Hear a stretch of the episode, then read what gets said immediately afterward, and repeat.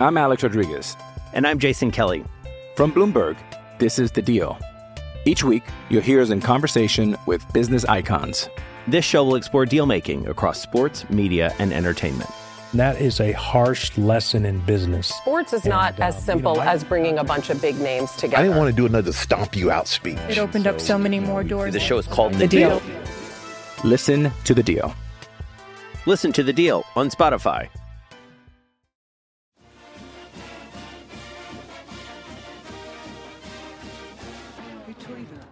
What's up, Gator Nation? Welcome back into the Gators Online podcast, live from Spurrier's Gridiron Grill.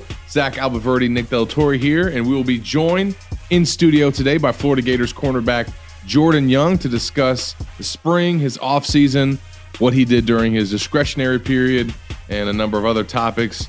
Uh, Nick, if he's sitting next to me looking a little sad, it is because there's been another rain delay that just went into effect in Hoover.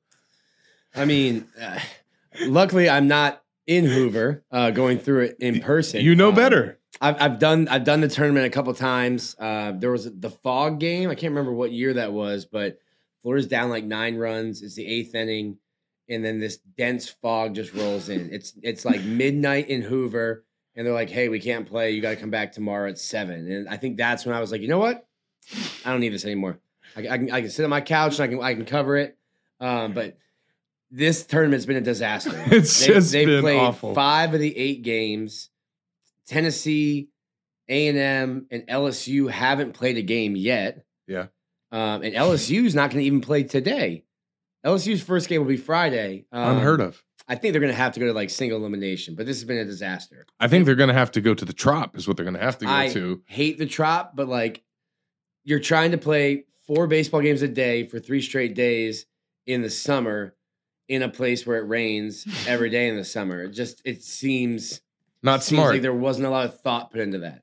yes. So we'll we'll see if they put some more thinking into that uh, this summer. And Nick has already said he's going to uh, pound the table at SEC spring meetings. So Oh, I already I already put a little bug into Scott Stricklin's ear. I was like, hey man, this doesn't really make sense what we're doing here, does it?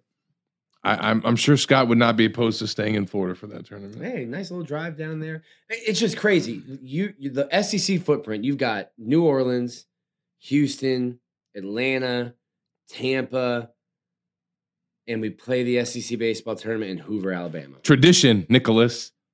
Tradition. All right. All righty. Okay.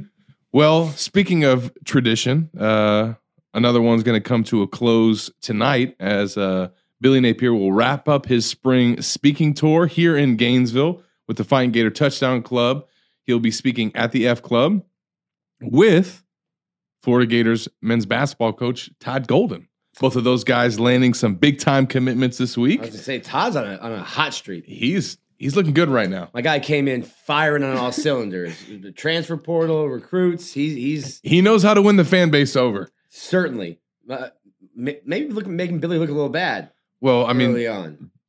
to be to be fair, Billy came out firing on all cylinders with that transfer portal Mhm. and uh, in December, and you know we talked about how things kind of slowed up in the spring. wasn't this mass exodus that maybe people anticipated, but Right. nonetheless, they still made a very important addition. It's old news by now, but still big news nonetheless, and that was Ricky Pearsall from Arizona State saying yes to the Florida Gators last Saturday. He is here in Gainesville now Mhm. on campus, along with some of their other uh, new enrollees that have made their way. Just 10 left now from that 2022 class. But getting pretty Ricky, as they like to call him, Nick, uh, was much needed at the wide receiver position. Yeah, and uh, I think it really came down to Oregon and Florida. Um, and he kind of always maintained that he wanted to prove himself. And to me, if that was your driving factor to where you were going to go and where you're going to transfer, You're not staying in the pack. you're not staying in the Pac 12. You're not going to Oregon. The last time Arizona State played Oregon, they beat them. Um, like that didn't seem like a step up. And, and now you're going to go uh, across the country, play in the SEC, um, go up against LSU, Texas A&M. Like you're going to get tested. So Yeah. if that's if that was his goal, he's going to get tested, and I think he fits right in um, in the slot. And that's kind of a spot where, if you're looking at Florida, maybe Trent Whittemore fits in there, but you don't really have a lot of options. So I think he fits right in Sure. and will make an impact right away. And, do- and nobody, I mean, you can put guys in there, but with his skill set, Mhm. the elusiveness, some of the shiftiness that he has, the ability to not only run the ball on reverses and stuff, the guy even threw a touchdown pass. Um, so he's he's got some skills, and I think that really showed what he was capable of last season. But a lot of people at Arizona State still felt like he could have been utilized more, and I think that he's certainly going to be one of Anthony Richardson's go-to targets in that you know RPO system that Right. they have with the things that you can do with a slot receiver of his style. Mhm. Um, it's going to be really interesting to see what he can do, and I think the opportunity to get coached by Keary Colbert is is another plus for him. So, uh, but that was needed. I mean, there were some spots that the Gators had to hit if they were going to get some additions from the transfer portal, and wide receiver was probably number one on that list. And I don't think Florida has anyone on the roster with that skill set. No, I mean, I, I, you obviously got a some speed in a guy like Xavier Henderson. Um, Marcus Burke. There's there's guys yeah, with there's guy with speed, and, and and I think that there are guys that can play that slot Mhm. effectively and create mismatches for the coaching staff. It's just not going to be to the degree or to the style that you're going to have with Pearsall, and uh, that was needed for them to, I think, really be able to run the system to the Mhm. full extent of what Billy wants. To do. And we to. kind of harped on that. It's like you didn't have that. Listen, there's no, there's not going to be another Kadarius Toney, no, um, but you didn't have that style, that type of guy, the guy that's quick in space, um, Elusive. you've got a lot of like long striders, like Justin Shorter, Xavier Henderson, long speed, Yeah, long strides. big body receivers. Yeah, but not the guys that can operate in the phone booth. Yeah. And I think that being able to also, I mean, no one's really talked about it or mentioned it. And, and we know that uh, this this obviously is not something that can can factor into the decision, but it does play into it. You know, a guy like Ricky's considering NIL as well. Mhm. And if you're Florida, sitting there knowing that it was re- basically a head to head battle with Oregon, uh, beating a Nike funded school for an athlete like that, you know, that's a, that's a good sign. And we saw the story from Ross Dellenger, I think, this week of the schools that are kind of separating themselves as some of the NIL powers. And, you know, we've talked about it, we've reported about it at Gators Online, but really it's a lot of the blue blood programs mm. that have had success but have not experienced it in quite a while and want to get back to that. Mm. And their boosters and their donor base is willing to kind of invest in NIL to help get those programs back to that point. And you're talking about the Texases and the Oregons and the Floridas and the Tennessees, Texas A&M. Let's Texas uh, A&M. Nick Saban wants to make sure you mention that Texas A&M is doing a great Do not job forget- with NIL. do not forget that. Um, but Florida's in that space as well. And, you know, we saw the Fan Fest event that happened over the weekend. We'll talk to, to Jordan Young about that. But obviously, for the Gators to kind of be in a position where they can keep the top players on the roster, which, as we've seen, is not a given if you're at a school like Pitt. So, don't you know don't discount that the fact that you kept all of your elite guys uh you know happy with the NIL deals that they were able to sign but also that you can go out and attract you know someone in in the portal that knows that wherever he signs he's going to be able to get a lucrative NIL Right. deal and that he decided to come to your school that signals that he feels like that Florida can compete with the Oregons and the Auburns and, and anybody else that wants to throw uh, all this money into the NILs. And, and just to backtrack a little bit, don't be mistaken. Like, uh, I don't know how legal it is, but schools are talking to guys on rosters and telling them, hey, it's never been easier to transfer. Talking to guys on rosters, hey, this is what we can do for you if you transfer to our school. Like, the recruiting, I don't think for anyone now ends. Like, there used to be like a you got recruited, and then there was a D, D- D, yep. recruitment. D recruitment where it's kind of like, hey man, all that nice stuff I said in your living room, out the window. forget that. Now we're working out. Now we're yelling. Now we're running.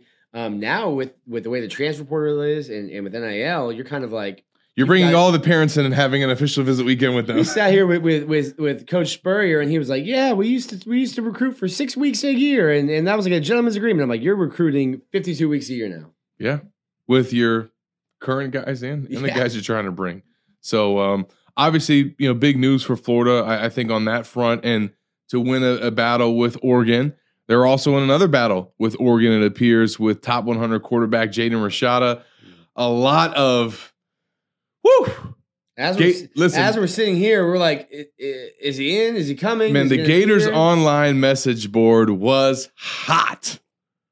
They were hot on Wednesday with the development from Corey Bender, who's been all over Mhm. this story at Gators Online, and make Well, sure what that isn't he all over? If it, if it's recruiting, he's on. it. he's up. But this quarterback situation and this quarterback recruiting class, I mean, all the fans they want to know and they want to figure out where this thing is headed, and, and he's been absolutely on top of it, not just with Jaden, but all these quarterback prospects mm-hmm. and.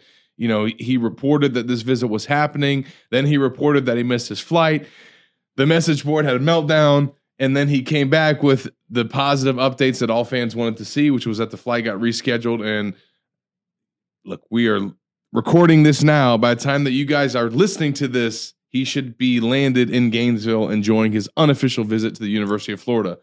But I, want to look. I haven't even Two- looked to see if Corey 2:30 confirmed that he was on the 6 a.m. flight this morning. Well, it hasn't been reported that he missed his flight, so I think Okay. we, we we could take that with uh with a positive sign. But it, I think it's a huge positive that they got this guy on campus and that he has emerged as one of their targets at this position. Because I was asked in the mailbag a couple weeks ago, Nick, is who's some realistic options for Florida at quarterback in the 2023 class, and that was still to be determined at that point when I was writing the mailbag, and they were still kind of sorting through their options. Obviously, you got Arch Manning out there, but that seems and always has seemed like a long shot.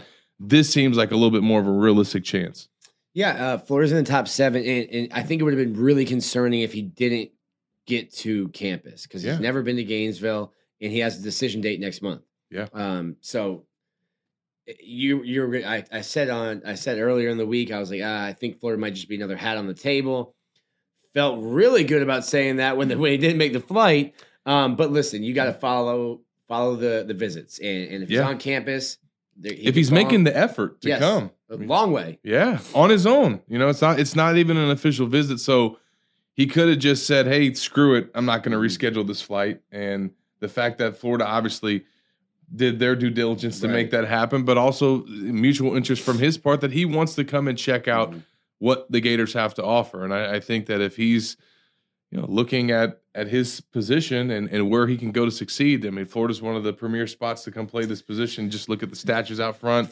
You got the Yeah. recent recent success of Kyle Trask, um, and you got uh, Billy Napier, who specializes in the Mhm. quarterback position. So uh, we'll see if the Gators are able to, I think, make up for some lost time, no doubt about it. Um, but I will say, and I wrote this when the Gators initially, kind of to the surprise of everyone, made his top seven. He initially came out with a top ten back in back in, after Christmas or on Christmas Day, and the Gators weren't on that list. Obviously, going through the coaching change, and several teams though that are now in his top seven were not on that list. So there were a few first year coaching staffs that were able to extend offers in January, in February, even as late as March, and still put themselves in a position to land him. So I, I don't think that um, a lack of relationship is something that's going to be a deal breaker Mhm. for him. So it's really about what's going to be the best opportunity, the best situation, what visit impresses him the most. And hey, you get him here unofficially. The goal is maybe that he likes it enough that he comes back for an official. Um, but we'll see how this shakes out. At least now there is a quarterback that they have set their sights on. Yeah, I mean, this is your bump class. I Anthony Richardson could leave after this year. Um, is Brown ready to play as a, as a redshirt freshman or as a sophomore? Um, is Or is Jack- it the Jack Miller is show? the Jack Miller show after that? Does Anthony stay for another year? I think it's so important to get a quarterback in this class, and I wonder if they don't hit on Rashada, Rashida, Rashada. Rashada. If they don't hit, like how far down do they go on their quarterback board to the point where you're just taking one to take one? You know, because it, it's we were talking about Nick Vizzina. I'm bad with the names. Nick Vizzina ended up going to Clemson. Obviously, Arch Manning's out there, and Holstein committed to that- Alabama this week. yeah. So Arch Manning might be uh, a, a pipe dream, but it's a dream you chase until he says, "Hey, I'm going to Texas." Here's the only thing I'll say about guys like Arch and guys like Jaden is they are not doing interviews. Mhm. They're not. So all these projections from different recruiting analysts is is- some of it is obviously based on things that they're hearing and Sure. and and also things that they're hearing from the programs potentially on how they feel where they sit in the recruitment but if these guys aren't being open about it we still don't know what they think in their mind so um there is absolutely the possibility that one of these guys shows up Mhm. and just gets blown away by what UF has to offer and decides, you know what? Anthony could be out the door after the 2022 season. I like my chances. I'm coming to be a Gator. Um, that could totally happen. And if you get a guy of that caliber, whether it's Jaden or Arch, um, that's going to change the trajectory of this class. If you get a Sure. top 100 quarterback For or a top 50 guy, now he's recruiting for your class. He he's got other guys that that you can attract that top talent with. So um, You start that. I want to play with him. I want to play with them, and then that starts snowballing. A little bit. Absolutely. And so, you know, I I wouldn't tell Florida fans hold your breath yet. I mean, because there's still other visits that Jaden is going to take. I mean, he's going to LSU. He's going to Texas A&M. Um, potentially could come back to Florida for an official. So um, we just got to see how this plays out. Uh, as I mentioned in the mailbag, the Gators are just calling it like it is at a bit of a disadvantage when it comes to quarterback recruiting for this year. Yes, they have a full cycle to recruit, but quarterback recruiting is not like other positions. Um, guys commit as juniors before their senior season. That is just the, all the elite guys. They do that. Some commit even earlier than that. Mhm. So as a coaching staff, you're building that relationship with your top quarterback targets as freshmen and as sophomores. Yeah. And Billy Napier and Ryan O'Hara did not get that opportunity. So I mean, they are playing And- catch and- up. And not to t- talk down about UL, the guy that they're going to be going after to be the quarterback at Florida isn't going to UL. So it's not even like they had the relationship Sure. with the guys. You know, if like when Dan Mullen first came, for Mississippi State, Mississippi some crossovers. some crossover, um, if he wanted to recruit, but that was a whole different story. uh, but there's some crossover, so there was no no even crossover there. Um, and I think we saw that just in his first class. It was a lot of guys from out of the state, and he's made that very clear. Like, hey, we are going to recruit in a six hour yeah, window uh, drive around. Like we need to win the state of Florida. Uh, and I know a lot of fans were like, ah, man, there's too many kids from Louisiana going after Texas. You're getting out of the footprint. And it's just like, that's who they were familiar with. sure. Um, to me, it's it's just with the quarterback, They and, and you got to think a lot. you got to get a quarterback this year. You got to get a quarterback, but man, those elite guys, like most of them, they want to have that long-standing relationship. They want to feel good about the situation that they're committing sure. to, and it's I mean, just calling like it is. You're It's- playing, you're playing catch up. It's, no, Yeah. it's no fault of your own. It's just it is But- what it is. but at other positions, you might be able to just swoop in, Mhm. offer a guy, and you build a relationship in a couple weeks, and the guy says, "You know what? I'm coming here. Depth chart looks good. I really like my position coach. Distance makes sense." Um, quarterbacks are so much more meticulous about their decision making process, especially the top 100 and elite signal callers. So the Gators are in the mix for at least two. We'll see how things play out with Jaden's visit. Make sure you guys are following Corey Bender and reading all of his updates on Gators Online because he's absolutely on top of it. We're going to jump to this first break. When we come back on the other side, we'll be joined in studio by Florida Gators cornerback Jordan Young. Hi, Steve Spurrier here. You know, making a reservation at my restaurant is easier than a Saturday afternoon homecoming game against Vandy. You don't have to call or email. Just go to spurriers.com, hit the reservation button, pick a date, number of guests, and a time. It's so simple, I can do it. In fact, I just did. Maybe I'll see you tonight.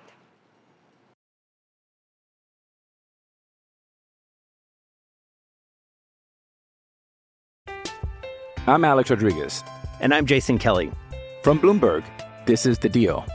Each week, you'll hear us in conversation with business icons. This show will explore deal making across sports, media, and entertainment. That is a harsh lesson in business. Sports is not And, uh, as you simple know, I- as bringing a bunch of big names together. I didn't want to do another stomp you out speech. It opened up so many more doors. The show is called The Deal. Listen to The Deal. Listen to The Deal on Spotify. Welcome back into the Gators Online podcast, and we are now joined by our guest of the week, Florida Gators quarterback Jordan Young, joining us live from Spurs Gridiron Grill. Jordan, appreciate you joining us, man. Thank you. Thank you for having me. Absolutely, man. Absolutely. We're going to get into a number of topics with you. Uh, we're talking before uh, we started about you guys getting into regimen now, um, you know, over with the discretionary period. So we'll obviously get into that. We'll obviously talk about spring ball as well. Um, how has, you know, this offseason been for you? Uh, obviously going back into, you know, the 15 practices that you guys had and kind of just getting used to this new staff and the new program. Oh, it's definitely been great. It's been different, and um, I love it. Um, I feel like everyone loves it. It's just a, a great environment, good vibes. Um, everybody just determined and ready to work. Everybody just get into it. Yeah. It's fun. Now, It seems like everyone kind of bought in right away. Right with- away. With the new system, with the new program. What was it about Billy or about the other coaches that kind of made you guys, uh, I guess, just right away kind of buy in and, and believe in him? Um, it's just when they came in, they came in pushing their um issue just about getting us prepared for the season and just not just the season and not just football, but having us better as individuals. Yeah. And they actually care about how we're doing and how we're living and just making sure everything's good as far as, you know, the the parking issue, they got that taken care of, our eating, um, just everything, just all around they really care about uh our well being. how much was nice to get a parking spot? Oh, it was real good. I was tired of those parking tickets.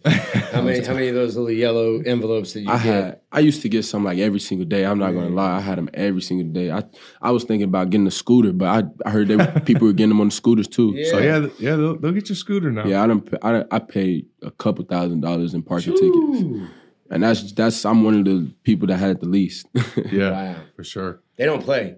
Well, and and as we've talked about this spring, I mean that's kind of a great way for the staff to kind of win you guys over right away, like make a gesture like that to show that they care about you guys. Um, obviously, going through coaching change that meant a new position coach for you.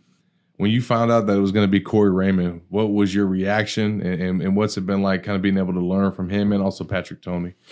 Um, when I found out we were getting Raymond and um Coach Toney, I first thing I did is like just check their credentials. I researched them, just seeing how they were as coaches. I I, I definitely called some people that I knew, and they clarified everything that uh, I was hearing. So I was excited to have him. Um, I met him out the bat. He was they they were very impactful. I I love Coach Toney and Coach Raymond. Like I've been knew him, and I just met him. So like um, just everything that that they're teaching is just something I need. Yeah, Was it different at all? Like the just scheme wise from from your freshman year to to this new defense? I would say it's different. Um, just just how they teach things are different. Like everybody have their own way of teaching things, and you got to like every coach. Like last year, I picked uh, Coach Crime Dog's brain. Um, this year, I'm picking uh, Coach Toney and Coach Raymond's brain. It's just you take pieces and bits and pieces from everybody, and um, so they definitely have different ways of doing stuff. what were some of the things that they came in and um, I guess identify with with with what they wanted to work on with you on your game, and just kind of some of the things that they try to improve on with you this spring? Uh, they didn't single me out individually. Like they came in and worked with everybody and just Sure. taught. He taught his techniques with not just me, but with just all the corners and Coach Toney with all the safety. So I mean, I wouldn't say me individually, but everybody. They just they're pushing their technique and stuff Yeah. like that, and it's it's working pretty good. Now, obviously, Corey, you mentioned looking him up. He came here with quite the reputation. Um, getting a chance to work with him out there on the field, like his coaching style, what what is it about him that separates him and kind of makes him such a great coach? Um, he definitely well for one respect like you can't do anything but respect coach raymond like just how he goes about doing things like you you you can't disrespect coach raymond like just no way like you know what i'm saying not that other coaches are disrespected but like it's just he has a way about doing things and um, he really knows the game of football, and he preached that to us all the time about um, not being a dumb cornerback. Like there should be no dumb cornerbacks. Like you should not just know corner, but you should know every position on the defensive side of the ball and how things should go. Yeah. And that's a big um, impact on us. He seems young. Like he, he's he's a little bit older of a guy, but he seems like he like knows how to talk talk to you guys, almost like he talks the way that y'all talk. Yeah, you would think he's twenty. he cool, and he can like like he said um, every, all the all the time that he can go out there and still do it right now. So You think he can? yeah, I mean, I wouldn't doubt it. I wouldn't doubt it. You saw the clip the clip on Twitter where he was out there uh, showing off his hands. Um, I and think, I think he'd lock down Keary Colbert. Ooh, that'd be a good matchup. I love my That'd be a good coach. I love my right? coach over Coach Colbert. You got him? You got Corey over I love Raymond over Coach. Lock him down. All right, you heard it here first. We need to make that happen. I gotta go. I gotta go at the defensive side of the ball Uh huh. anytime. well, obviously, uh, a guy that showed up in the in the spring game was you. Um, Orange and blue game was kind of a coming out party for you. Um, what did that mean for you to kind of have a performance like that, um, kind of with this new staff, and just go out there and kind of show what you're capable of?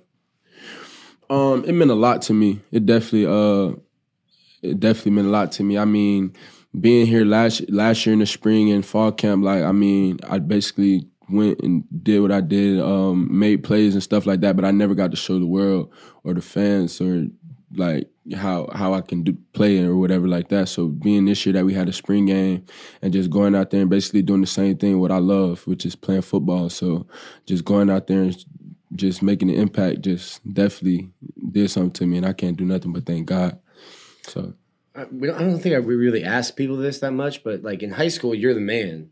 Like if you get to Florida, you're you're the guy on your high school team. What's it like to then not get the opportunity to play on Saturdays? Like you're still putting in the work in the weight room, you're still putting in the work on the practice field, but then you're just not getting reps. How do you handle that mentally? Um, it humbles you definitely. Um, I mean, it can discourage you if you let it discourage you, or it can push you to be better and do better. And um, I think that's a big thing from going from high school to college. But I feel like I cope with it well, and now I'm just ready to get better and better. Because I mean, you can never be your best. You always can get better. You mentioned how for a lot of fans they they got to see what you you could do uh, on that spring game.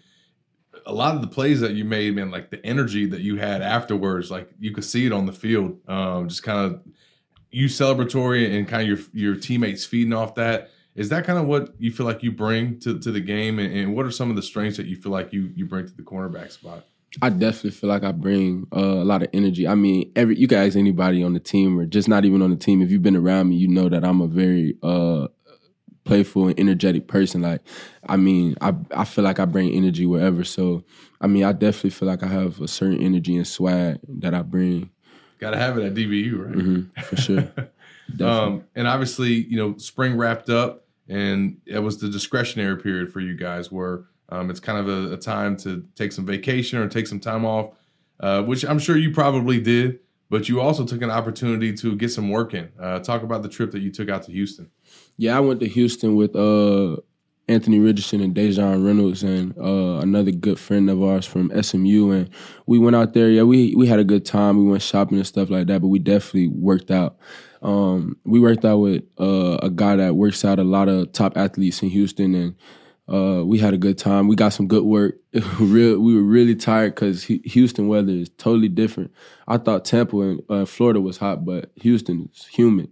that, that different heat. Yeah, different kind of heat. No shade either where we worked out. So Yeah, we experienced that when we went to the uh, the Michigan game in 2017. In Dallas, right? Yeah, it was my first time in the state of Texas, and I'm like, I'm, I'm used to it being hot. But that was a different type of hot. Where was that? Where's Texas Tech? What's that? I forget what it's called. Lubbock. Lubbock, yeah. Lubbock, middle of nowhere in Texas. how far is that from Houston? Four, it took me. I, I flew into Dallas and it was a four and a half hour drive. Yeah, Houston, a big city. I wasn't expecting that. Like, um, everything's pretty. I thought Dallas was down the street. Now it's about three and a half hours. like, stuff. Yeah, That's I the didn't. thing about Texas. Like you don't realize how big it is. Like you're like, oh, Houston, Dallas, close to each other. We're like, no, Yeah. no. How did that trip come about with you and Anthony and Daejon, and you guys just deciding, hey, we're gonna go take this time and enjoy Houston, but also make ourselves better? It actually happened on the fly. Like Daejon already had planned on going out there and stuff. He he goes to Houston often. Like he goes and works out there often. So Sure. Um, and then I ended up flying there that Thursday because Tuesday was my birthday. So I mean, I uh, stayed in Tampa on my birthday and stuff. And then Wednesday, Daejon called me like, "Man, come to Houston. Like we get some work and we have a good time in Houston." I was like, um, I was thinking about it, and then I was like, you know what, I'm gonna come to Houston. So I just came, and then Anthony uh, was like, he gonna come too, and we just ended up working it out, and we all came up there, and, like as Florida Gators, and got some work. Yeah, you got your quarterback, got a receiver, and a DB. I mean, Yeah. you guys can do it all. Um, and, and obviously getting a chance to, to work with the team. Um, you know, who are some of the guys at the receiver position you kind of look forward to lining up against and and getting some work in? Uh, on our team yeah. or just like Yeah. uh, everybody. I mean, it's fun. It's fun guarding everybody. I mean, I love guarding uh, Daejon. I love guarding Day Day because just because he my roommate and we we always uh, go back and forth and talk crap. so I anytime if I let him like. If he catch a slant or something like that, I'd be mad as I don't know what because I know he gonna talk crap. and same way if uh, I lock him up, he he talking crap. So it's just well, I'm talking crap. So it's just like competition, but it's all love. Like that's my brother. So But that's bragging rights at the apartment. Yeah, definitely man. not. It's bragging rights for sure. We definitely get home and, and talk like, and not we not gonna hear the end of it. Especially that's that's my mindset. I can't let him make a play. He's not gonna hear the end of it. Like, don't let him get in the end zone. definitely not. Well, since you bring him up, we're actually scheduled to have him join us next week. Um, and he was a guy like you that we heard some positive things about this spring, um, Yeah. kind of standing out in practice. From your perspective, what has he done to kind of take his game to the next level this spring? Nah, Daejon's been balling. Um, Daejon's been making some big plays, big time catches when we needed him. He always had sure hands, even last year.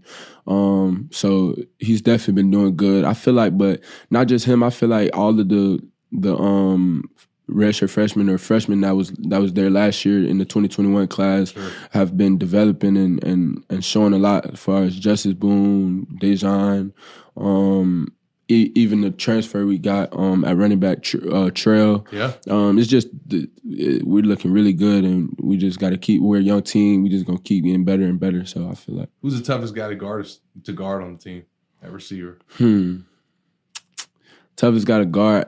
I ain't gonna lie. I ain't gonna lie. I like a couple. I like uh Hend- Xavier Henderson. He's pretty. He pretty uh good at receiver. Um, Kahleil pretty good. Uh, pretty hard to guard as well. Kahleil Jackson. Gainesville, shout out. Kahleil out. Jackson, yeah, I ain't gonna lie.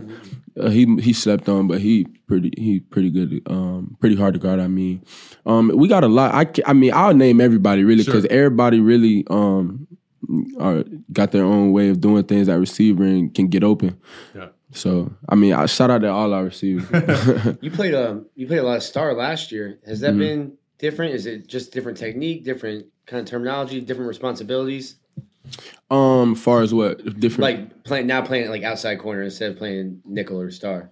I mean, you play more off in star and you play more man uh, at corner. But I mean, I came in a man corner. Like I played pretty much man in high school. Um, my had senior year, yeah, like I like I like man. So um, I don't think it's any harder or whatever. It's just I feel like it's just nickel is off um, man and uh, outside is press man. So I mean, it's just working both. I work both in practice, so uh, I don't think it's Okay. And now, obviously, you got we mentioned regimen. Um, what do you feel like the vibe is with the team? Everybody getting back from the break and just having the chance to kind of start working out again. Well, the first like when we got back the other day, we had a, uh team meal with with everybody in the meeting. Uh, everybody was all just excited to see everybody, all laughs and giggles in the locker room and in the team meeting room. Everybody was ready to get back together and work. And then we had our first run yesterday, and everybody was just ready to work, uh, getting back to it. I mean, it was definitely it was challenging the first day, uh, getting right back to it or whatever. But everybody got that determination in their mind to work, like everybody. That's awesome. Well, it was probably good for you guys too because you uh, had a chance to run off some of that barbecue that you had on Saturday from the Fan Fest. Um, and for folks that didn't see it, Gator Collective had their annual, or excuse me, inaugural Fan Fest um, at uh, Touchdown Terrace. Over 200 fans that showed up on Saturday. I think it was 40 UF athletes that were in the building. Um, first of all, what does it mean for Gator Collective to be putting on events like that for you guys and creating these NIL opportunities? And, and, and what was that like to engage with the fans like that Saturday?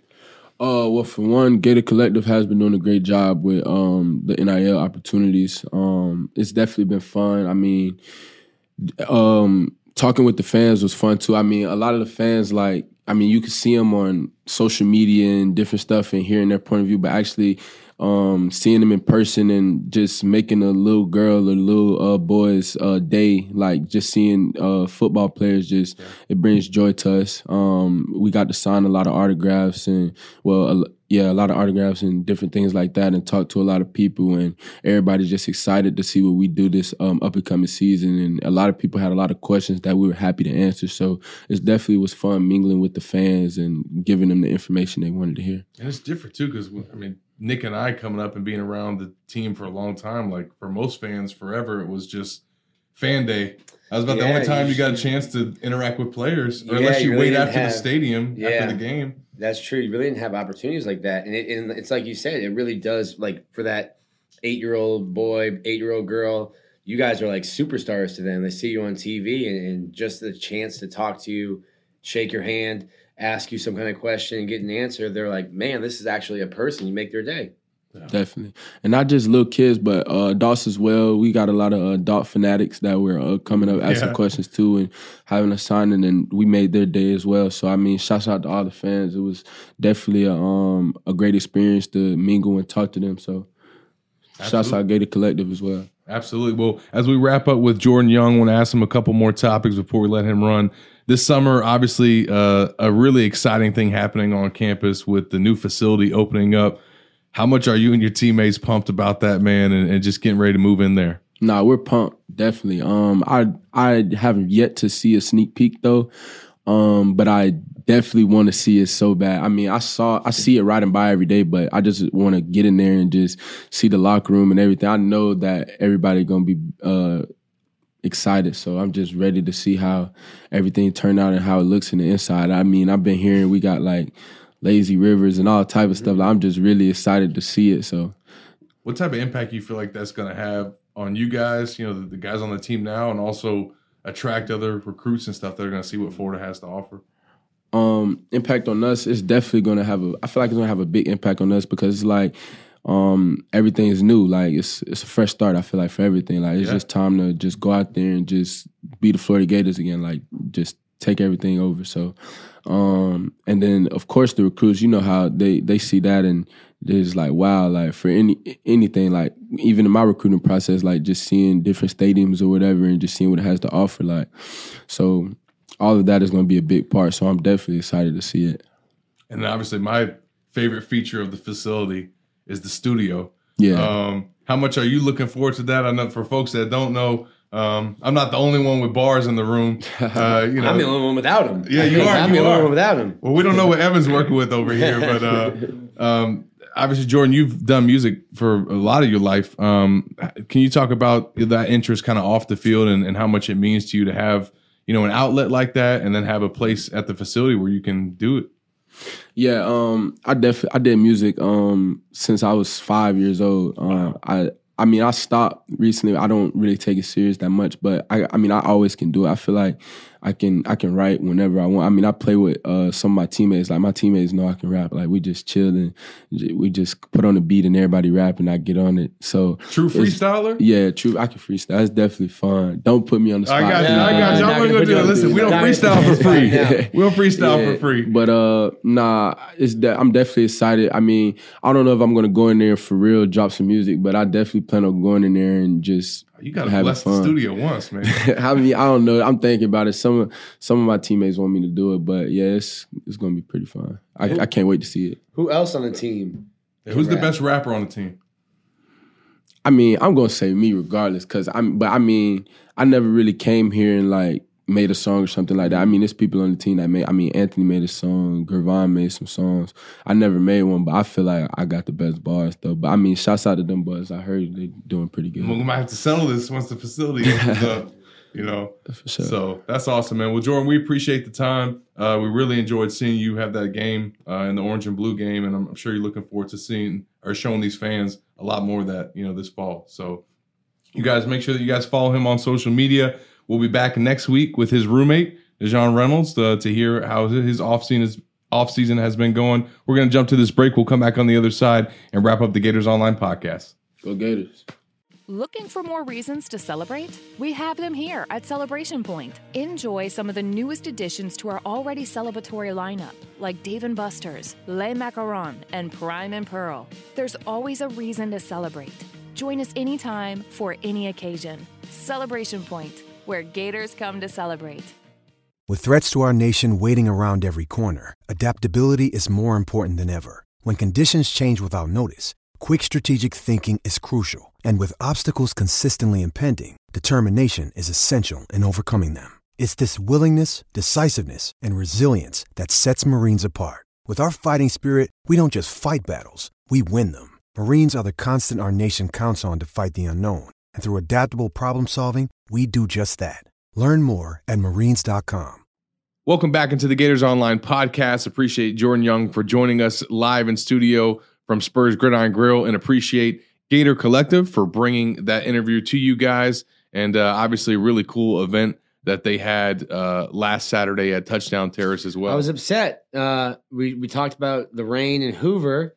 I had rain on Yeah, Saturday. You couldn't come. I had rain on Saturday. Man, I'm I'm done with the rain. You are done with, Done the, with rain. the rain. Listen, man, it's uh, it- it's this is that time of year. I mean, you know what you, you know what you're signing up for. My lawn needed it, yes, but eh, baseball and rain don't mix, and I'm spending a lot of time just waiting for games to start. that that, that is um grown man problems right there when you're out there watching that weather so you can figure out when you can mow that lawn. That's when I knew I was washed. I was sitting there and I heard the rain the other day. My my lawn was looking terrible. I hear the rain, and my first thought was, uh, "Good, lawn needed that." And then second thought was, "Oh my God, you're you're your dad.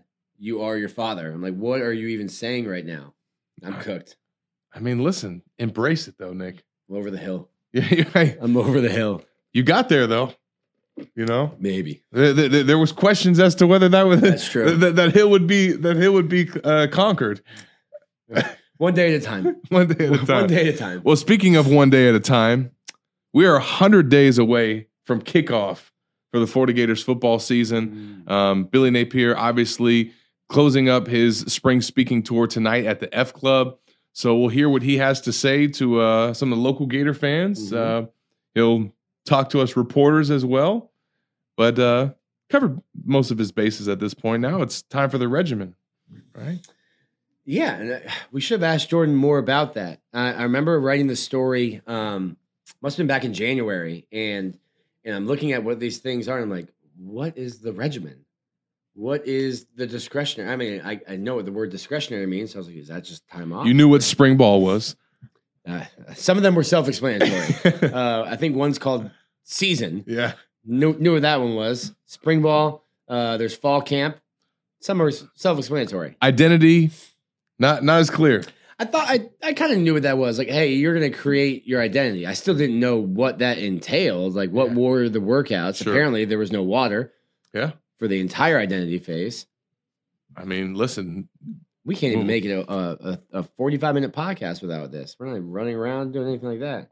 I mean, if if we're uh, getting ready for that Florida Heat Or the Houston Heat. or that or that Or the Houston, Heat, Our, our boy Jordan went out there and he was he was ready for it. Phew. He, uh, I, I think, I, I think he has some good potential. I was really encouraged watching him in the spring game. Yeah, Um, and listen, Florida's got obviously one guy at corner, and you're trying to find out who's going to play opposite Jason Marshall. It, it could be him. We'll see. Um, but was really encouraged by uh, how he played, and and you mentioned it His too. energy, the, man. the energy that he plays with, his style of play. Um, to me, that's I love to see that. you have to have that from a, your Mhm. cornerback. You want, especially a guy that's playing press, Yeah, to be out there with that type of swagger um, and that type of confidence in his ability. And uh, yeah, I mean, he was he was by far when we did kind of the give me five breakdown was absolutely one of the you know the players of the game. And Sure. um, I think for Florida to have that cornerback depth um, with somebody like him emerging is key because you know they they felt the need obviously to go out and add to that position and, and create some more depth and create some more competition. But you know the practices that we showed up, I mean, Jordan was consistently getting reps and, and kind of working with that defense. So it wasn't a su- surprise to see him out there kind of getting those opportunities in, in the spring game. So um, we'll see what Napier has to say tonight for his uh, final speech, uh, wrapping up his spring speaking tour. Also interested to hear what Todd Golden has to say. This is our first time hearing from him since his intro- introductory press conference. A lot has happened with his program since then, assembling his staff, um, convincing some guys to stay at Florida, namely Colin Castleton, but also Kowacie Reeves, uh, keeping him from you know entering the transfer portal and exploring his options. And then obviously the additions from the transfer portal and landing a top 50 recruit this past week and Riley Kugel, um, getting him from the Orlando area uh, to to be able to kind of stay in state with his teammate Denzel and and be able to go and get his first commitment from the high school ranks and have it be a guy of that caliber is really big for him. Yeah, and, and especially the transfer portal. I think we've talked about this before too. The transfer portal with basketball is a, a game changer. Yeah. um, and it's a way for someone like Al Gold or Al Golden, Todd Golden. It's a it's a way for someone like Todd Golden to be able Guy to, from Miami over here. yeah, um, to come in right away and you can get established players, guys who have played in college that are just looking for a new opportunity, and you can have a veteran roster and Yeah. not. Hey, we got we lost a bunch of guys, and now we're gonna have six freshmen. We're the team." stuck. Yeah. Um, so it'll be interesting to see how they run, what they're able to do. Um, but like I said earlier, Todd, uh, Todd hit the ground running, um, crushing in the portal. Like you said, top 50 recruit. Um, he's got people excited. So it'll be interesting to see uh, what his reception is tonight uh, Yeah. with the Title Town Club. and I also, you know, kind of l- learning about him and doing some research and talking to folks, like he definitely came with a recruiting reputation. Mhm. Like he's that is one of his strengths, and that is something that he obviously experienced and saw what it's like in the SEC Right. at Bruce Pearl's program. Um, so I think it's to me, it's um, not necessarily a surprise, but I, I think that, you know you you get a new guy that comes in and and he was really in a tough spot. I think any first year coach trying to navigate through this transfer portal craziness. And, uh, and NIL, like everyone's still learning what it is, how to operate with it. So not only are you coming across the country, But you got Ruiz out here offering Kansas State basketball players eight hundred thousand dollar NIL deals, um, and now that's out there that you have to deal with. Um, also that like if you're cheating like don't tell the kid to put your company in his commitment tweet because you're not supposed to be like offering mul- people- multiple times. you're not supposed to be offering people money to come to a place uh, that's an ncaa violation um, and then if i'm ruiz i'm not following up 30 seconds later with the, oh by the way we're giving him $800000 in a car. I was like like maybe wait 30 minutes wait a day. And I cannot imagine that that was something that um maybe if the player was okay with it being out there, I'm not something that's that that, that I'm sure that's not something that he would have broadcasted on his own. Um well now he's got a bunch of people pocket watching. Yeah, you don't want that. no. Um but you you you have only thing you've been able to watch is the radar the last 3 Oh, days, jeez. man. Yeah, uh, so we're sitting here. Um, Florida was supposed to play at 10:30 Eastern time today. So by the time you guys are hearing this, we don't know whether the game will be I hope over. I hope by the time that this debuts that we'll be in the, the second inning. Um, they were going to try to play five games today, uh, and the first game's going to start like at four four o'clock local. So not going to play five games today. Um, it'll be interesting to see what they do. I think they're going to have to go to a single elimination, but you just had the first double elimination game. So is Arkansas out if you go have to go to a single elimination? Like how do you you play that? Um, I don't love the way that they do the tournament. So the first four games are all single elimination. Then you get into a double elimination. Um, and I think for the most part, like a team like Alabama, um, they're 2 0. They're trying to get into the NCAA tournament. So this means a lot to them. Tennessee is going to be the number one national seed. They don't care what happens.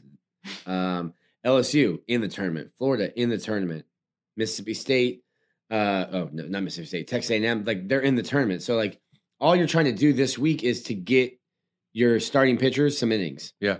But nobody cares who wins this tournament other than Alabama, who would get an automatic qualifier or is trying to make it. So it, it just seems like there's so many games and and at one point Florida like if Florida loses today, then they have to play or they would have had to play a doubleheader today. Yeah. And it's just like do we need to do that? Like, I don't think so. I think it's just too many games right before the NCAA tournament, and there might be one or two teams a year that need a really good week in Hoover to make the NCAA tournament. the trop. It's the only solution, Nick. Listen, I hate the trop. I hate the trop, but uh, uh, Why do you hate the trop? it's ugly. But it's baseball and. AC. It's ugly. It's turf. The only the only reason I threw the trop out there is because there's a roof, and we wouldn't be doing we wouldn't be doing rain delays. Yeah. Plus, it's a trip, easy trip to Tampa. Nice drive. You know. Nice drive. You to stay in Tampa, see a nice little West Coast sunset. So when's the last time you've been to Hoover? Um, was I there last year? No. You've you've you 2021. I think I was there 2021. you did go. Yeah, I went with my dad last year. Dad Ah, drove up, we okay. drove up See, together. if it wasn't for Frank, Nick was not making that trip. No, I think I went in 2019, and then I went in 2021. Okay. Obviously, there was no tournament in 2020. So, since we are recording this before you guys have even got to watch the start of the second game, let's at least get Nick's thoughts on the first game, which was an absolute thriller. Had to stay up very late for it, um, but the Gators uh, found a way to stay alive. Yeah, uh, it's like 20, 30 days ago. Florida was six and 12, uh, and Hunter Barco was undergoing Tommy John surgery. And I was ready to stick a fork in him. I'm like, this season's done. This season's over. It was Kevin O'Sullivan's worst start in SEC play in 15 years. Um, and what's happened is Brandon Sproat has answered the bell. He's answered the call. He has become Florida's ace. Um, they found a freshman in Brandon Neely, um, who, if you just look at his stats, it doesn't give you the whole picture of how good he's been and how he's stepped up. Um, Wyatt Langford is On fire. playing at oh, he's not good enough to be a, a first team All SEC, but playing out of his mind. Um, that was what a what a just theft.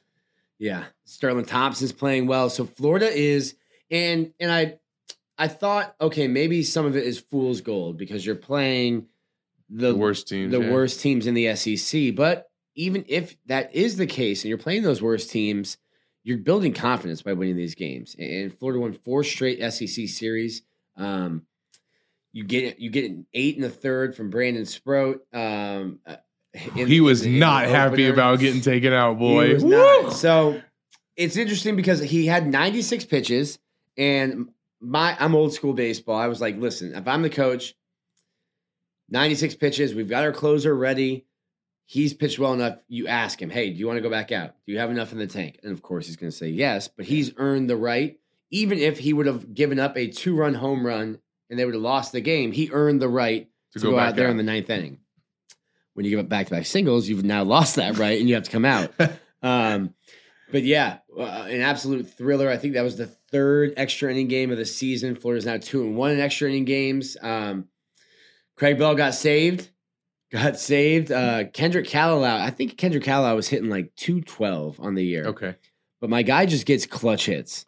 Just has the clutch gene. Um, he singles to center field, and Ty Evans was booking it. Craig Bell throws up the the stop sign, and, and like when Craig did it, you, he doesn't know that the ball is going to sail to the backstop, and would have been In hindsight, though, gosh, it just hind- ate him up. Yes, you could even like he turned, and on TV you could see him say "my bad" to Ty. Like, Yeah.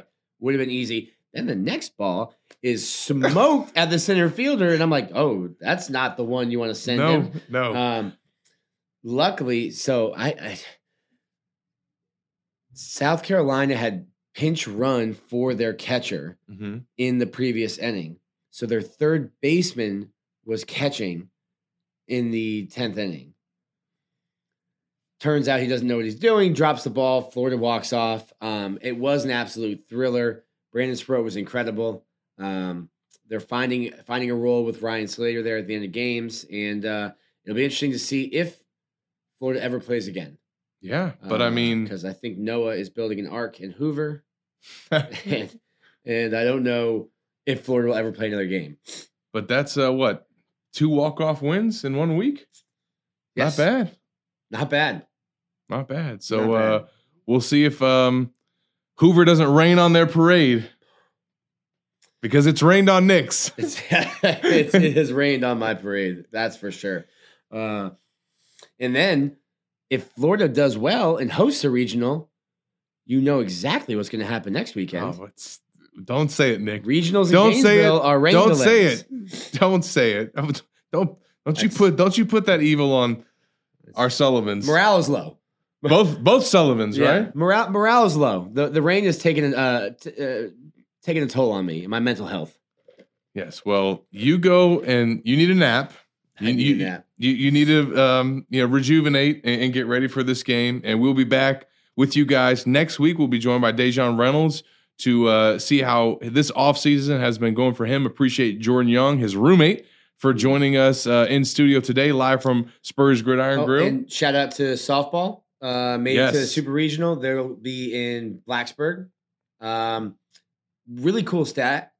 14th time they've been to a Super Regional. Only the second time that they haven't hosted a Super Regional.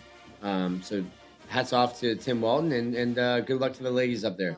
Yes, absolutely. Um, and make sure you guys stay locked with Gators Online. Follow Corey Bender for all of these updates on Rashada's recruitment and everybody else that the Gators are after. We'll be back with you guys next week for Nick de la Torre. I'm Zach Abolverdi.